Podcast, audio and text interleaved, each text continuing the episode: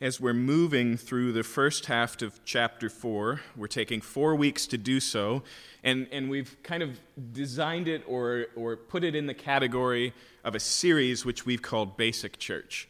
And even, even that idea should be impressing upon you this morning that after Paul lays out this big and deep and kind of profound, and you could live the rest of your life in chapters 1 through 3 and he finally gets to his therefore, the first thing he wants to talk about is the church. He doesn't say, therefore, love your neighbors. He doesn't say, therefore, go out and evangelize the whole world. He lays this foundation and he says, therefore, this is the type of community you should be. Okay? And it's because all those other things flow out of this thing. It's because God hasn't called us as individuals to an individual relationship with Himself through Jesus Christ, but into a new creation, a new humanity, a new community, a new body of which Jesus is head. And so He begins, before He gets to all the other things, saying, Let's talk about how it is that the church works. Let's talk about how it is that this community functions. Let's go over the basics, okay? And so we saw last week that there is a, a virtue side to this, that there are characteristics and traits that Paul calls us to cultivate. And again, they're not just good, they are social virtues. Their whole reason for being is to cultivate a type of community. In the same way, here he gets into the idea of unity which is built into the word community. Without it, you don't have anything in common. Community uh, emphatically says there is an inside and an outside, and all of us are in. Community emphatically says there's a commonality, and that commonality ties us together and in some way makes us one. Okay? And so that's what we're going to look at this morning. And as Paul does so, he doesn't just say, be one. He doesn't just say, all right, now come together. He says, you are already one. So maintain that. And that's what we saw last week. And so uh, let's pick up here in um, verse 3 drawing again from the virtues of last week, but rolling into where Paul is going, he says in Ephesians chapter 4 that we should be eager to maintain the unity of the Spirit in the bond of peace. There is one body and one Spirit, just as you were called to the one hope that belongs to your call. One Lord, one faith, one baptism one God and Father of all, who is over all, and through all, and in all. But grace was given to each one of us according to the measure of Christ's gift. Therefore, it says, when he ascended on high, he led a host of captives and he gave gifts to men. In saying he ascended, what does it mean but that he also had descended into the lower regions of the earth? He who descended is the one who also ascended far above all the heavens that he might fill all things. Join me in prayer.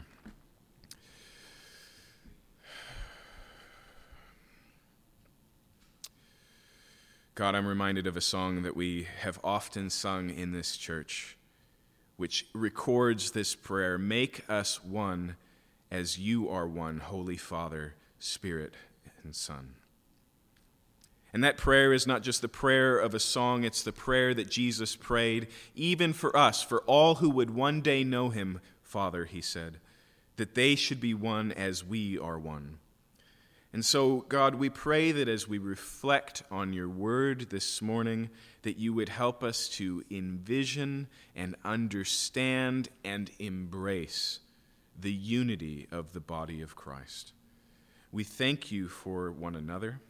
We thank you for your word, and we thank you for every stated reality that follows the word one in our passage this morning that we share in common. We pray that you'd help us this morning by your Spirit. In Jesus' name, amen. There was a time where calls for unity, in just the broad societal sense, were super common. There was a time where there was a sense that every conflict, there was just something wrong with. And so there were, you know, why can't we just get along? Or there were proclamations of, of peace or these types of things. It's been strangely silent on that front the last few years. We've become content with camps and divisions, and we no longer see it as splitting between uh, the splitting of one thing, but two diametrically opposed things. I, I don't remember a time in my life where us and them rhetoric was winning so strongly. But there is a benefit to that. There is a value to that, which is to recognize that suddenly we realize that the way that we've talked about unity and community and fellowship doesn't work. That the idea that we can be completely different people in completely different places with completely different views who behave completely different ways and yet can be in unity and in fellowship and, and go the same directions and make the same decisions, we have been broken of that naivety. We now go, actually, this is not just hard, but there is something to be said for boundaries. Now, again, that is not to sanctify or baptize all of the divisions in our world or justify either side. But I do think we have this sense that there is something about unity that requires something in common. Okay. Think of it this way think of a quilt. What is it that divides the square of a quilt from another quilt? One of the things is the stitching right? If you want to trace the boundaries of a square, you have a very easy way to find it because you can just find the way that that's been stitched. That's the border, okay? But there's another thing that makes a quilt square a quilt, which is that it's all from the same cloth, right? So there's a red square and a plaid square, right? And there's a square here, right? And and it's not just that they are boundaried, but that they have this commonality woven through it, okay? That's, that's the way that unity works. And again, there was a time where we were very against outsider language, where we were very against talking as if anyone was excluded. But now we're in a place where we exclude ourselves from things very quickly so we know that we're not one of them, right? The, the, the way that we talk about these things has changed significantly in the last few years. And that brings the danger of our time which is that we very easily in our day and age unite against. We define ourselves by what we're not. We gather up rank and file as an army who needs to defeat, right? That is the way that we find community. But that's a nasty process. And it's like taking a chisel to humanity and just carving off the sides. That's not what we see in this passage what we see is a very clear inside. In fact, there are requirements for unity to take place in the way that Paul is talking about.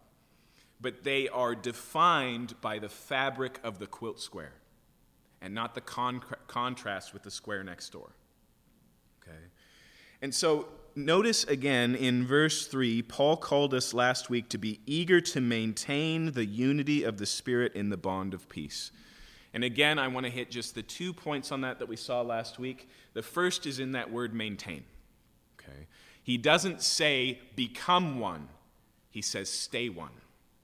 He doesn't say you need to make a community. He says God made a community and you're a part of it, so act like it. Okay? Maintain. But also there's that word eager, and that's where the virtue comes in. That means having an orientation towards maintaining that unity. It means being proactive in preserving that unity. It means wanting it, right? Eager even has that idea of desire built into it. Okay. But energies and desires and even an attitude is not enough for unity. We need to constantly review what it is that makes us one. And so, what he does next is he gives pretty close to a creedal statement. Here is what we believe. In fact, many scholars believe that Paul didn't write this ad hoc as he was writing to the Ephesians, but that he's heavily borrowing from regular traditions of the church at large in the first century. But if you're familiar with, for example, the Apostles' Creed, I believe in God the Father, the maker of heaven and earth. That's not what this is. None of these statements start with I believe, and there's a cadence, a very clear one to these statements with that word one, right? And so this isn't just statements about who God is, God is one, or what the faith is, the faith is one. It's a single quilt square creed. He's saying, here are all the things that make us one. They're all one because we all have one Lord, one faith, one baptism. Okay? And so it's not just, here are the things that we must believe. It would be going too far to say that what we have this morning is a mere Christianity doctrinal statement that determines inside and out.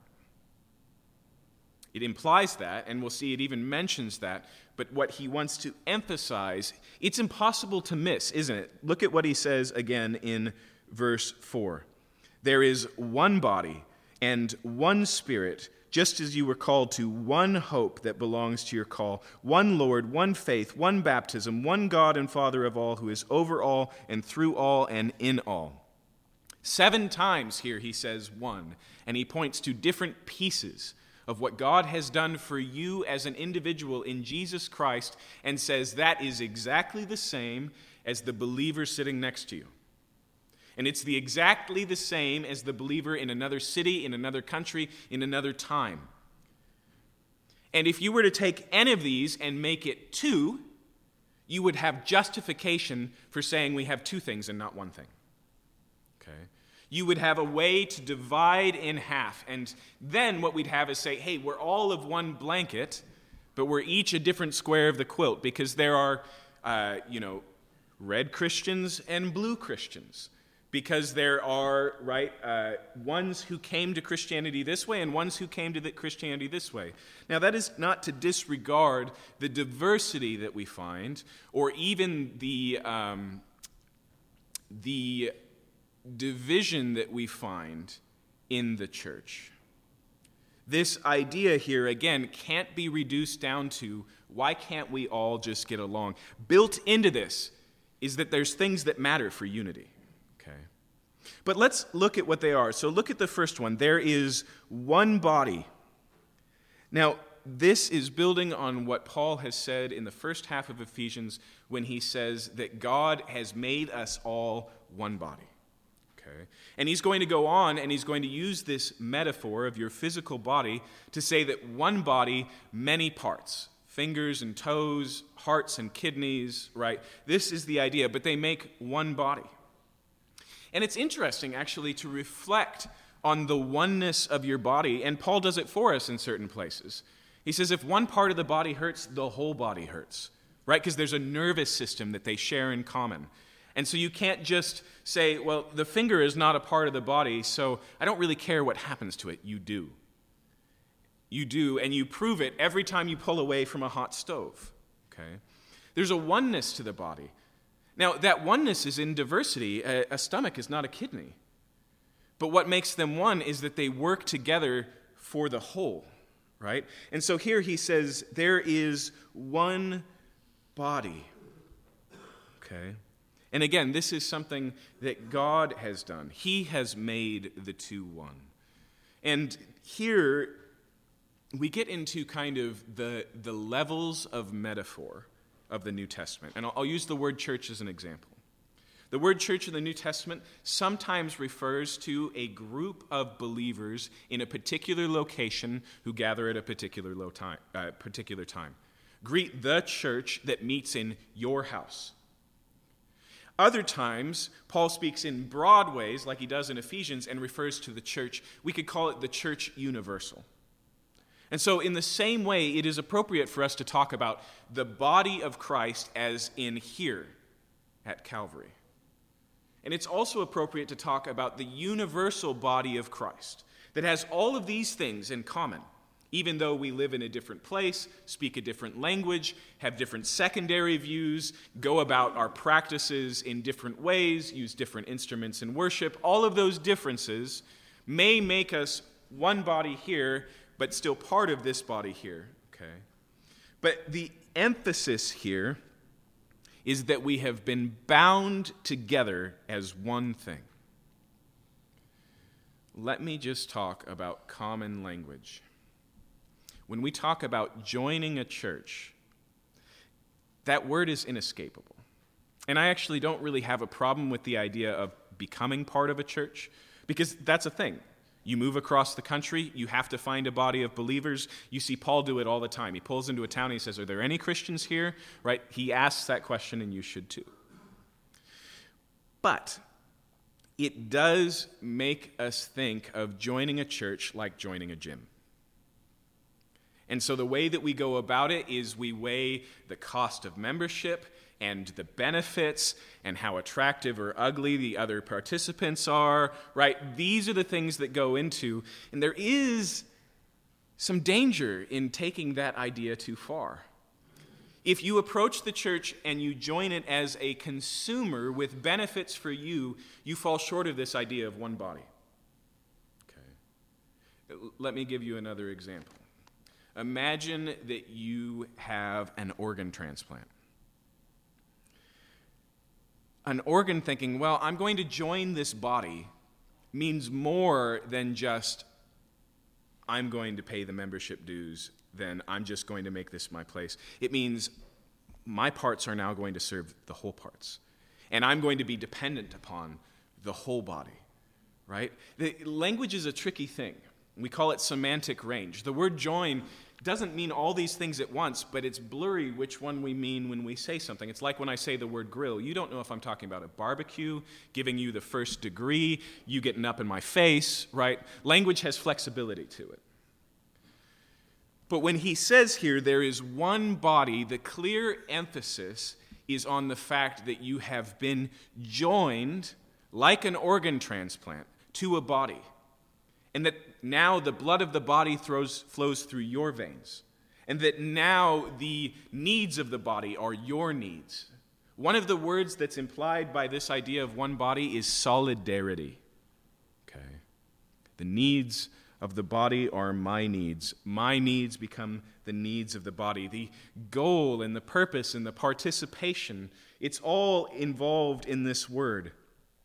But let's look at the next one. He says, and one Spirit. Now, this could be of particular emphasis to the people he's writing to in Ephesus, because Ephesus was one of the centers of the ancient world in terms of spiritual practices, both of the religious, like recognized religious sense. So you have the temple of Diana or Artemis in Ephesus, but you also had an incredible amount of occult things of amulets and incantations and familiars, right? Spirits who become your friends and help you do things. The literature from Ephesus on this stuff is extensive, it's everywhere.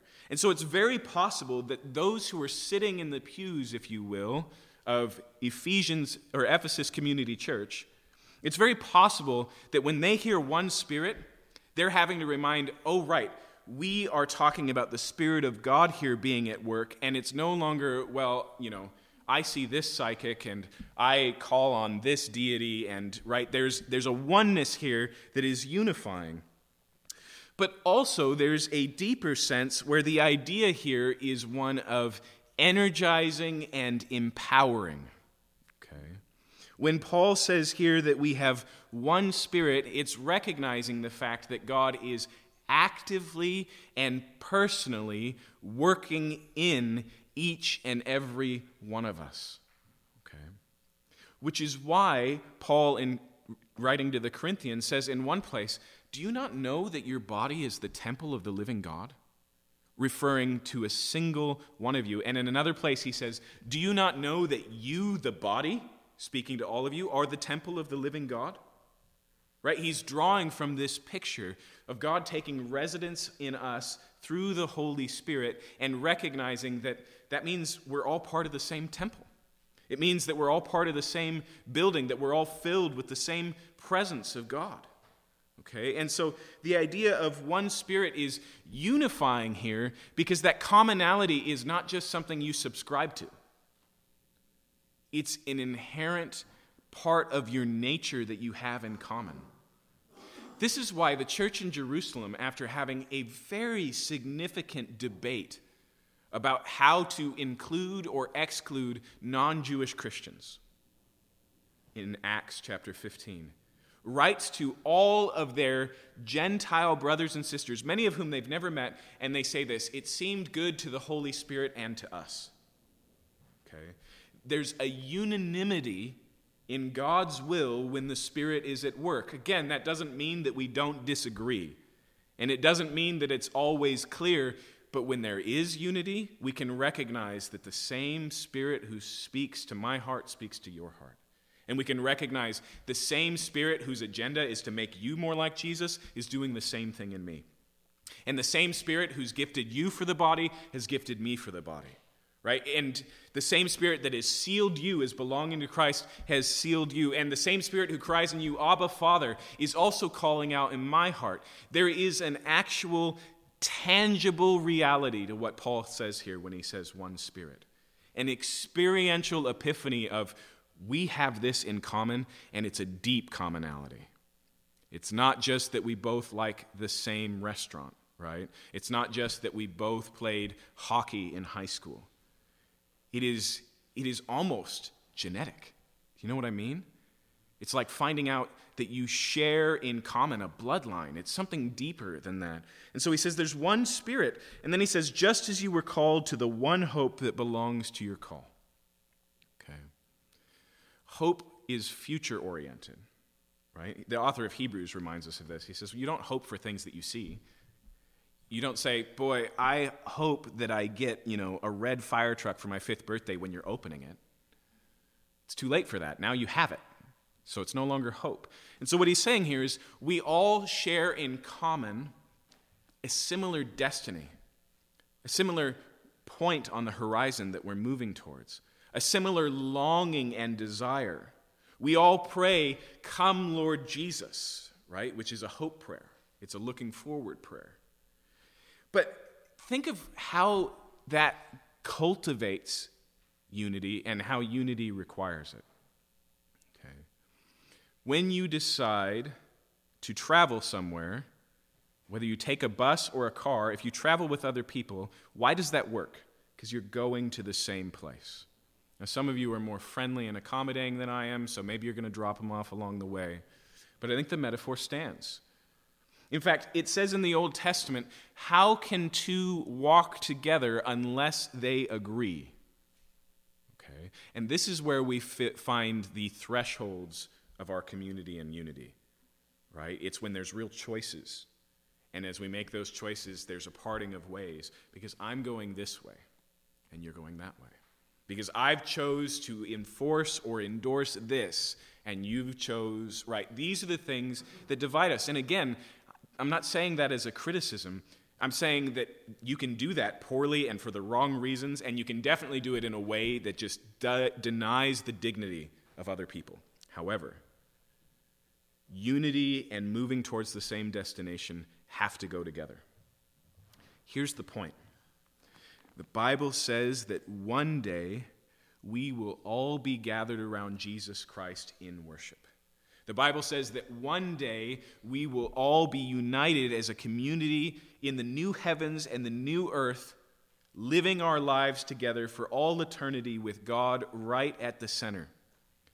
You may take some detours. You may even think there's been a dividing of ways, but the destination doesn't change. Okay? We're going to the same place, we're moving in the same direction our deepest desires, ambitions, and dreams all culminate in the same place. Now, we don't always recognize this because we tend to see the first fruits of our desires and not recognize their culmination. And so, you guys have different things that matter to you here and now on this earth and in this city, but it is amazing when you've become a believer in Jesus Christ and you're filled with His Spirit, it's amazing how you can trace all those things out to what God will ultimately do. I love how Tim Keller puts it. He says, If you become a city planner and you invest all of your time into dreaming of the perfect human city, guess what? There is one and it's coming. And he says, If you become a, uh, a prosecuting lawyer, to uproot injustice in this world so that people are delivered from their oppressors, guess what? That's coming and it will happen. Right? And so, what we have in our hearts so often is a reflection, but not just a reflection of ourselves, a reflection of God and a reflection of the future of where God is headed. And so, we may have different emphases, but we're all going to dad- graduate with the same degree. Okay? One hope, all trying to get to the same place. And then he continues and he says, One Lord, one faith, one baptism, one Lord. Now, he's already mentioned the Spirit and he will mention the Father. And here, when he says one Lord, it's pretty clear that he means Jesus. And I don't think it's surprising that for a group of Christians to say, What do you have in common? the first answer is Christ. Right? It's where we get our name from. But it is interesting here, he doesn't just say one Jesus or even one Savior. He'll touch on some of those ideas in other places. Here he says one Lord. Okay. Now, the recognition here for Lord has a couple of different components. One way we could think about it is that uh, we all share the same master. We're all serving the same king. Okay. Another way to think of it would, would be in terms of obedience. And I don't think this is really escapable. Jesus questions those who call him Lord and do not do the things that he says. So when Jesus says, I am your Lord, he means inherently, therefore obey me.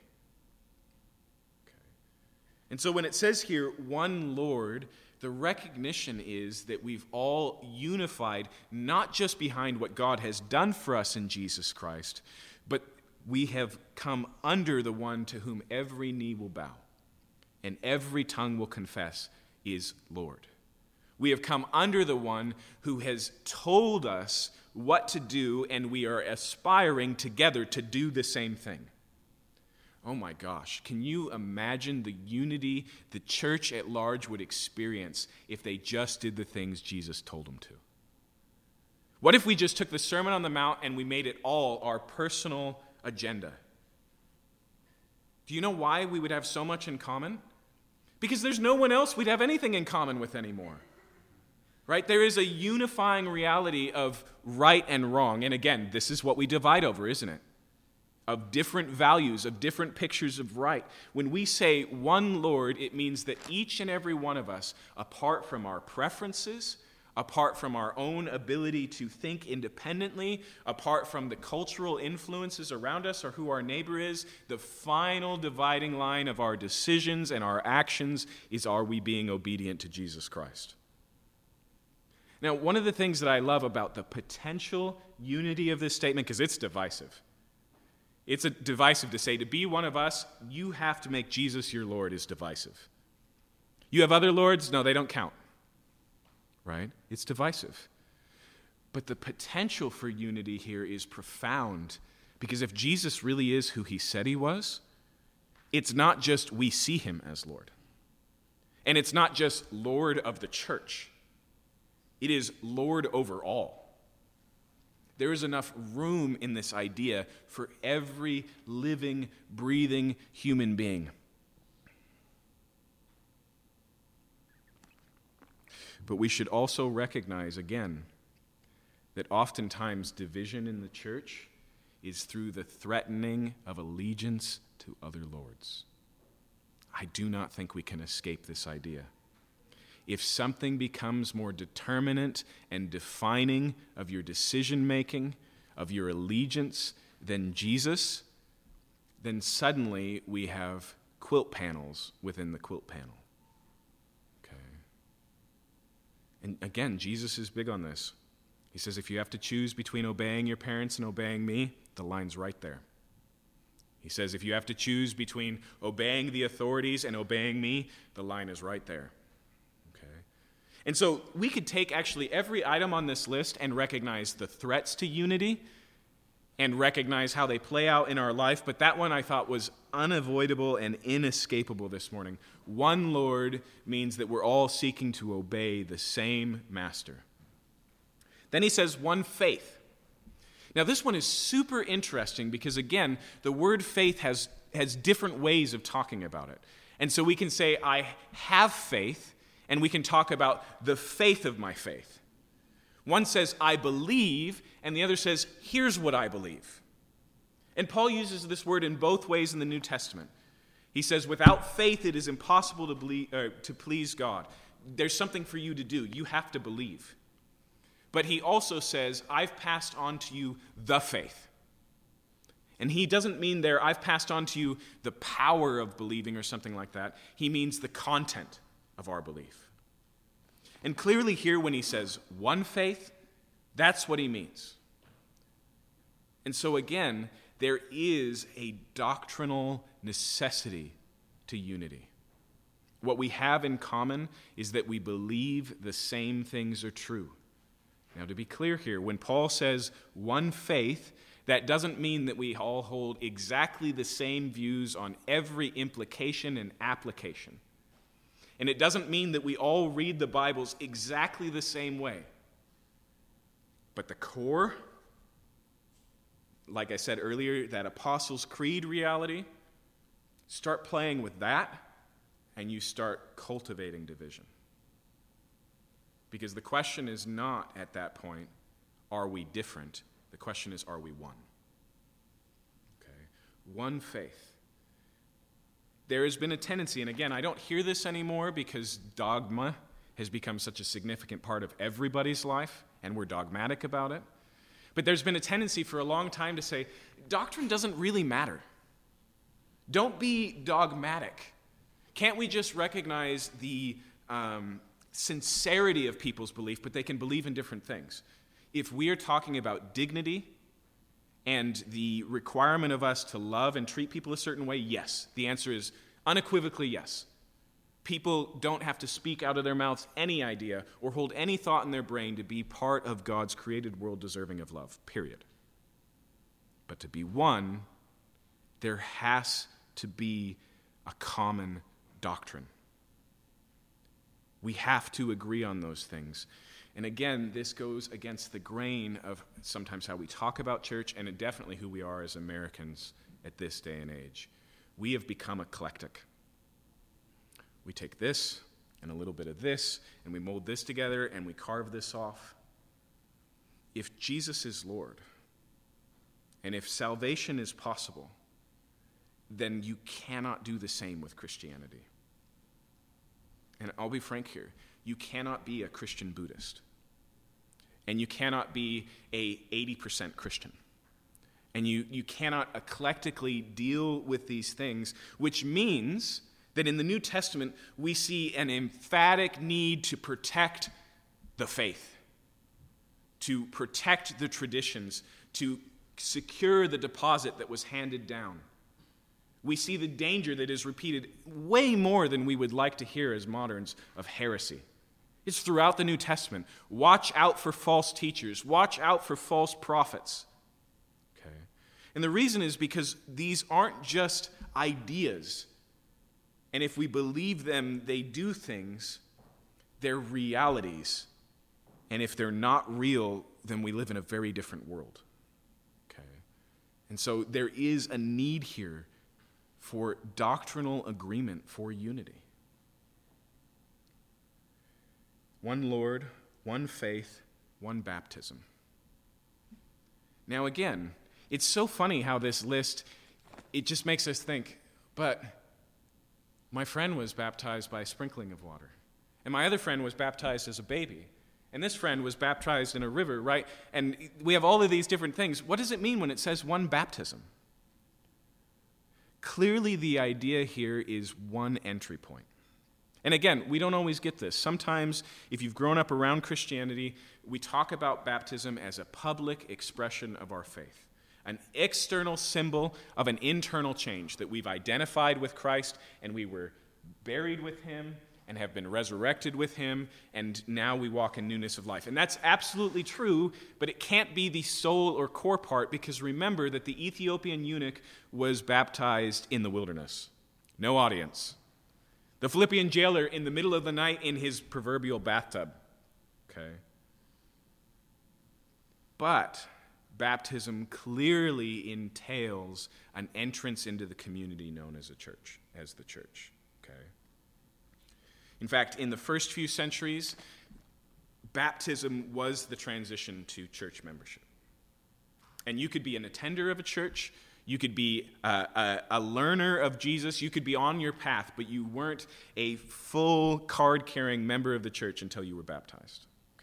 And it's clear that that's what Paul means here. What he's pointing out, again, is unique to other communities, clubs, and organizations. We all came through the same door. Let me give you an illustration. Paul, in the book of Acts, gets himself in a pickle with the law and they, unfortunately, assume that he's just some backwater Jew, and so they do not ask if he's a Roman citizen. And they scourge him, they whip him, which is illegal apart from a trial. Citizens have rights. And afterwards, Paul effectively says, Boy, that was kind of strange. Do you normally scourge Roman citizens? And they all kind of freak out. And one of the guards comes forward, and, and he's, a, he's a Roman centurion and he, he could become a citizen, but through purchase. And so he says, I bought my citizenship with a great price. And Paul says, I'm natural born. And the centurion goes, Oh, shoot, right? He recognizes that that differing entrance point matters. And we see this all the time, right? Some of you work so hard to get into college, and other people know the dean, right? Sometimes there are levels of membership, and so there's VIP status, and they get to go behind the red rope, right? Why? Because they enter in a different way. They enter on different criteria and with different standards and these types of things. And we could make the mistake of thinking it's the same in the church. We could think that it's like Paul, and somebody could say, I became a convert out of nowhere. And another says, Oh, I was born a Christian. No, you weren't. No, you weren't the only way for all citizens of the kingdom is natural birth, but natural second birth. John chapter 3, right? You must be born again. Okay? Nobody enters the church through the birth canal of their mother. Nobody. But only through, and this is not my analogy because I know it's a weird one, it's an early church one, but only through the birth canal of baptism. Okay? So the point is here that each and every person in our church came here not because they're a wasp, right? Not because they, uh, you know, have a son of a pre- or are a son of a preacher or or back and forth. Not because they are born in the right place. Not because they are an American and Christianity again things we can't say anymore, but is just as American as apple pie. It, none of these things. Each and every one has to come recognizing themselves as sinners in need of a Savior. Each and every one has to say, My only entrance into the presence of God is through the sacrifice and death of Jesus Christ. Each and every one has to represent themselves as in need of a spiritual bath, which is what baptism represents, right? A cleansing. And each one has to identify as now being a part of Christ and therefore a part of his body. Again, let me say it there is no second class citizenship in the kingdom of God. None. It is the most egalitarian of all communities. And that doesn't mean that there aren't different roles or different gifts or different offices. And let me remind you, it's not democratic, it is a benevolent dictatorship. We already saw that. One Lord. Okay. But the rights of the citizen are universal. And the standing of the citizens are equal. And the responsibility of the citizens are also equal. One baptism means that we cannot make distinctions between Jew and Gentile, or male and female, or slave and free. Right? because we have all, Paul says, been baptized into Christ. And so your status outside of Christianity doesn't translate. You can't just bring over your, you, you know, your frequent flyer miles and get into the, the executive suite. It doesn't work that way. And actually, there's something really profound about this because have you seen now, as we've talked about these things, the inclusivity and the exclusivity of Christianity? Right? It is, it is exclusive in that there's only one way in, and it's required for all people one Lord, one faith, one baptism. All of that has to be. But not only is it um, unilaterally equalizing once you got, get in, but it's also invitational. And we'll come back to that. It's exclusive in the fact that it says there's only one way. It's inclusive that says that way is for all people. There is no barrier, no boundary. You're a sinner? Oh, that's actually a prerequisite. Come on in. Okay. Let's look at the next one here. One Lord, one faith, one baptism, and then is his capstone here where he's been baking basically just two word pairs, he makes an incredibly complex sentence. And he adds another word of emphasis, and it's the word all. Listen to it. One God and Father of all, who is over all and through all and in all. Okay, do you see how that's a capstone? He's been making these items, and then the last one he inflates and he hits hard so that we get it, and he adds the word all and all is a unifying term. Okay? Who in the class gets an apple for snack? All of you. We all have apples. Okay? That's how it works. We're all part of the same square, right? It's, it's another unifying word. If it said each, then it would potentially be unifying, but it can also be very different, as we'll see in just a minute. Even if it said every, every can be potentially dividing. Every one of you are different okay? And you can say all of you are different, so that was a bad illustration. Um, but there is something about all that is like taking a marker and drawing a circle. Do you see that? He says all of them, okay? But notice what he says here. He says, one God and Father of all.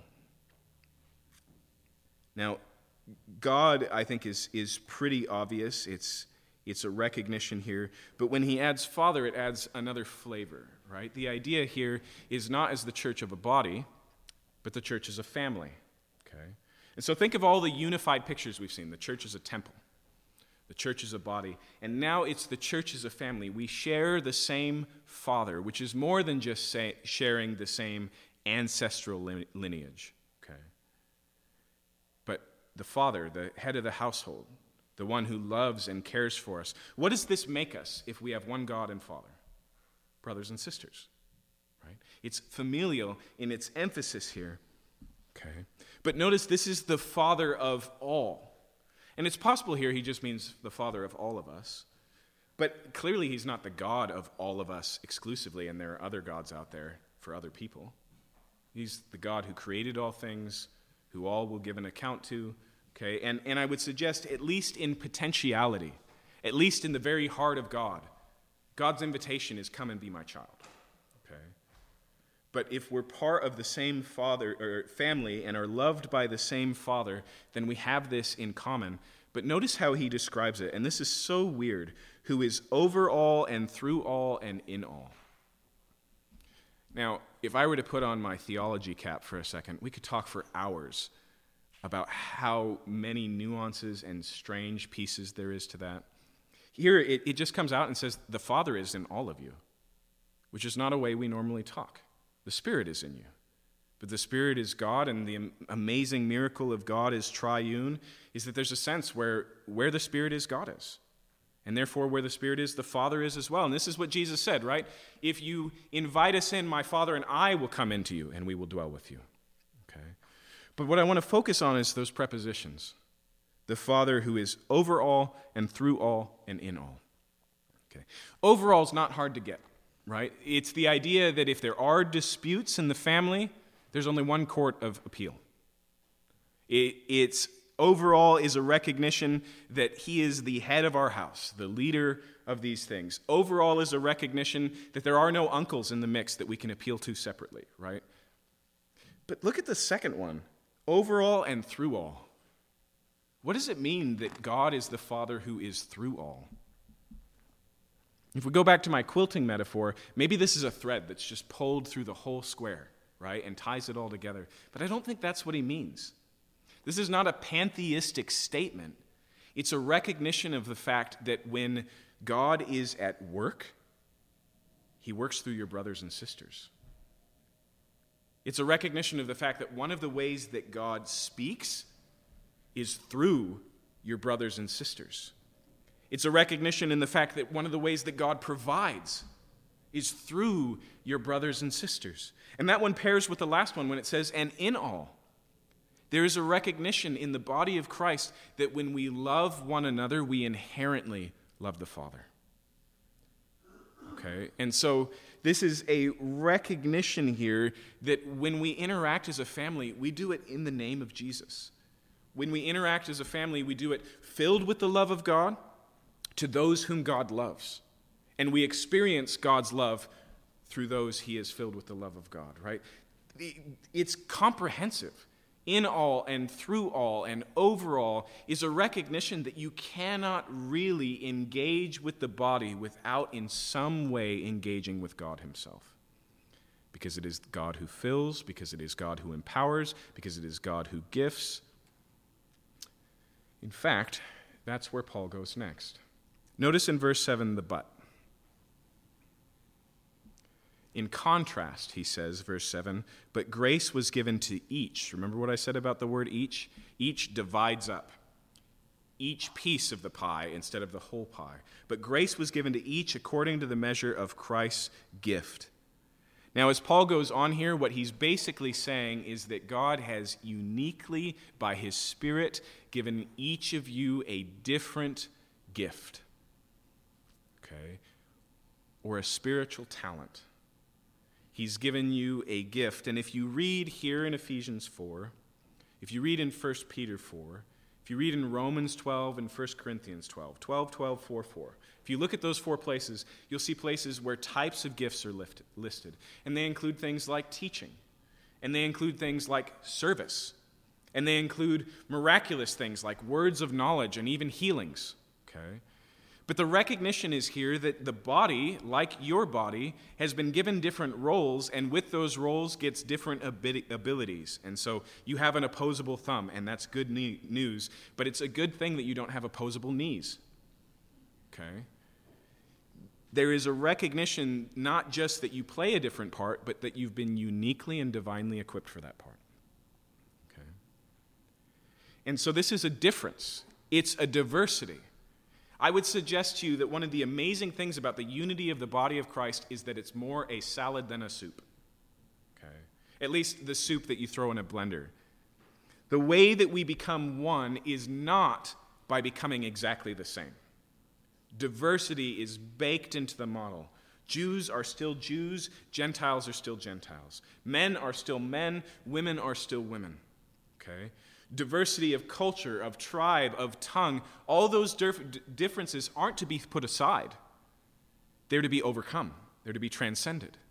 And in the same way, God has given to us each unique gifts, talents, and abilities. But for what purpose? For the sake of the community. Okay.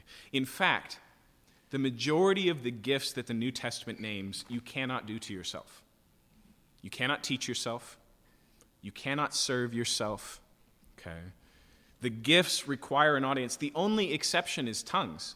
And that's why Paul says it's kind of a secondary gift. It's still good, but it only edifies you.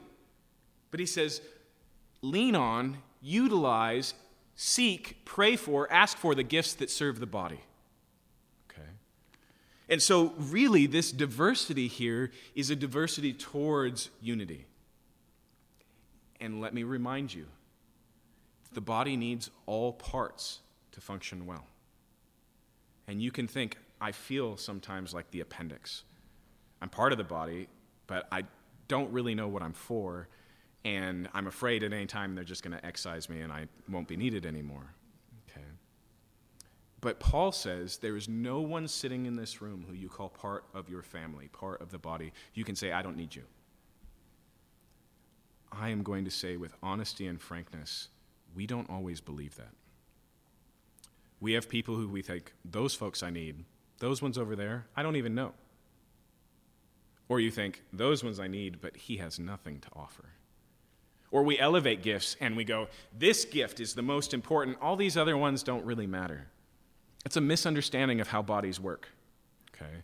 Some gifts, as Paul points out, like some body parts, are more prominent. You may have a really big nose. That doesn't make it more important, even if it's more visible. Okay? But what does he say? He says, Grace was given to each one of us according to the measure of Christ's gift. So who is the one doling out the gifts? Who's the one who hops off the sleigh here and hands out separate packages? It's Jesus himself.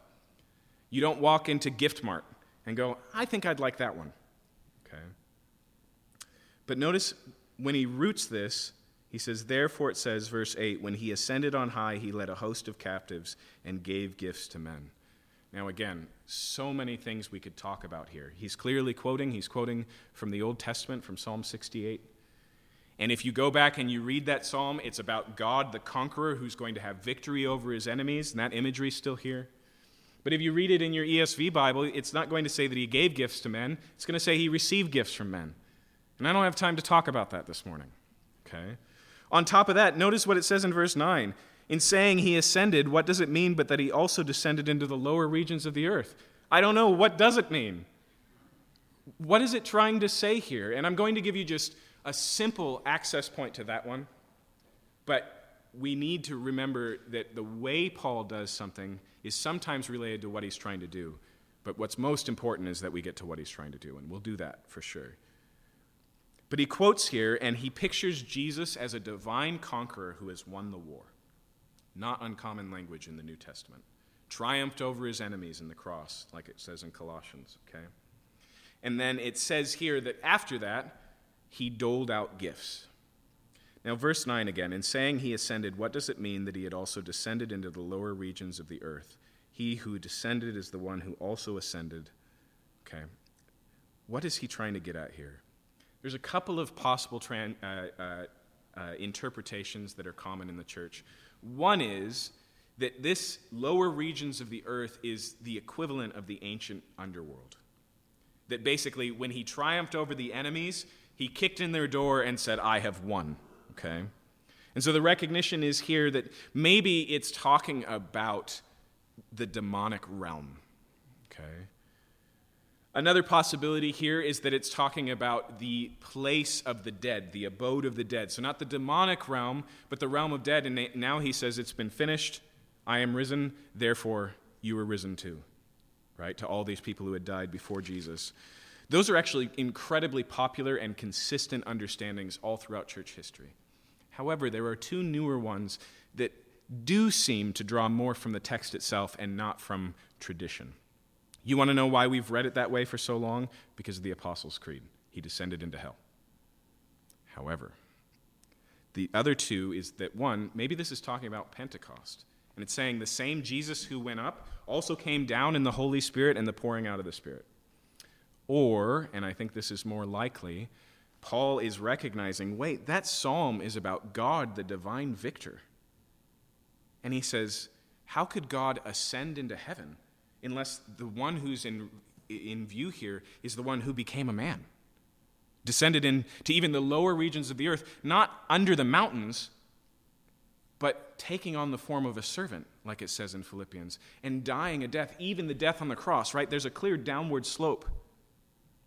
And the recognition is here that, hey, Psalm 68 was talking about Jesus. I think that's the point he's trying to make. And so Jesus came, became a man, lived the life you couldn't live, died the death that you deserve, and now he's ascended to the right hand, and from that place of victory and power, he wants to empower the church. What does Jesus say at the end of Matthew's gospel? All authority has been given to me on heaven and on earth, therefore go and make disciples. But do you remember the reminder he gives them? Don't go yet. Don't go until I send the promise of the Holy Spirit. I would suggest those elements together make sense of what Paul is saying here. But there's one last piece here, and this is what I want to draw your attention to. Look at what it says at the end there of verse 10. He who descended is the one who also ascended far above all heavens that he might fill all things. Okay. Now, if you've been with us as we've studied through Ephesians, you know fill all things is major important language in, in Ephesians. It ends chapter 1, it ends chapter 2, it's the focal point of Paul's prayer in chapter 3, and here it occurs again. And as I pointed out to you, the point is that God is transforming the world and making the world new through the work of Jesus Christ, and that that goal is one of expansion. That he didn't just set up a kingdom and put walls about it and ignore everything around it, but that he is taking ground, expanding boundaries. Okay? And that's because, as Paul told us in Ephesians 1, what God is doing is he's uniting all things in heaven and earth in Christ. Okay? So it's a unity statement again. But it is a unity of invitation and not a passive one that says, hey, you can join the team if you want to, but an active one of going out and proclaiming the good news and inviting. God's agenda is not just to have a kingdom, but for that kingdom to fill the heavens and earth. And so, again, let me exhort you that when we talk about the unity of the body, when we talk about the importance of boundaries, when we talk about the reality of an inside, which always implies an outside, it is a push for gates and not walls. It is a push for invitation inside to those who are outside and not exclusion of those who are outside. But for that to happen, we have to have walls. There has to be a defined inside that we're saying, come inside. Okay? But the goal, the goal is out there. The expansion is out there. The unity that we experience is for the benefit of and the impact of and an invitation to those who are out there. And so, again, that tells us that the unity that we're talking about here is potentially universal. And there will be those who reject it and refuse it. And God will still align their destinies and their reality around the reality of Jesus Christ. That's true, and it won't be the same. Everyone is a subject of Jesus, not all will become citizens. Okay? But the invitation is to every subject. God has done this for you. God is inviting you to be his child. Okay? And you know what that does? It doesn't just say we have a unity and you can experience it. It motivates us by saying we are unified in mission. We also have that in common we carry the same message, and we carry the same calling and the same commission. And so, of course, we work shoulder to shoulder. We say, Why would I do this alone when we could do it together?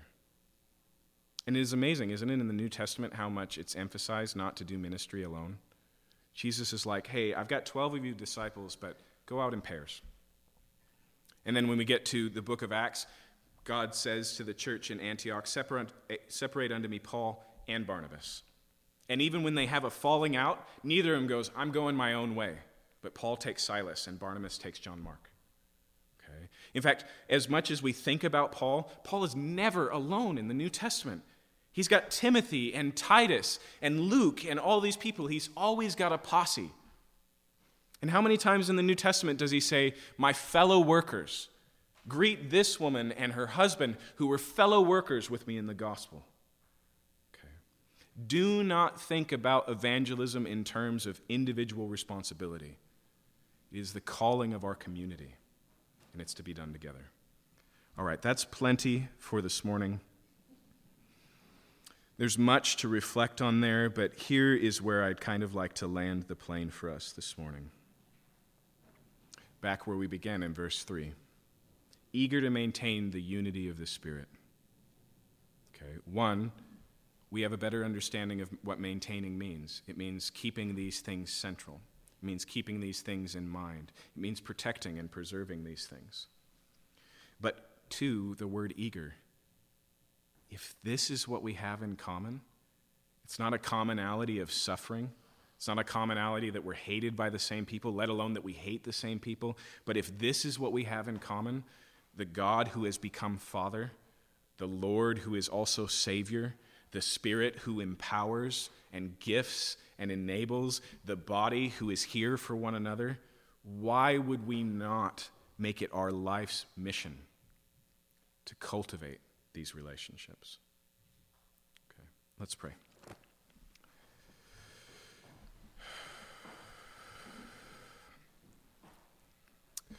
Father, we have to be frank, we have to be honest. The division that has torn our world apart has torn your church apart. And I wish it were different. I wish we could look around and see the church as the only one standing in solidarity with one another, but it's just not the case. And I know that that grieves you. And I also know that the things that divide really matter, and that many times they are not division in the body of Christ, but a forsaking of the body of Christ in the name of Christ. And I pray, Lord, that you would help us to have the habits and the central recognition of these things that would be one because we are one.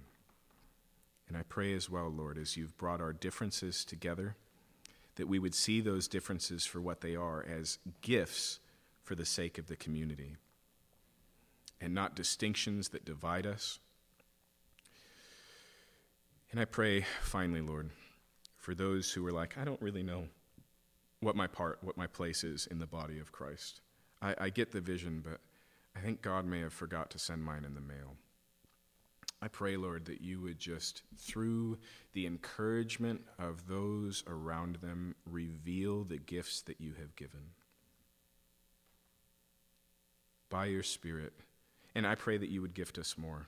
Paul told us to earnestly desire the best gifts, and we desire, Lord, to be a better functioning body, both in our mission to the world and in our love for one another and our growth into the unity of the knowledge of Christ, into the measure and stature of the fullness of maturity in Christ, to grow up to the head. And for that, Lord, we need to be empowered and gifted. And we need to use those gifts in abundance. So I pray that you'd help us with that. In Jesus' name, amen. Let's worship together.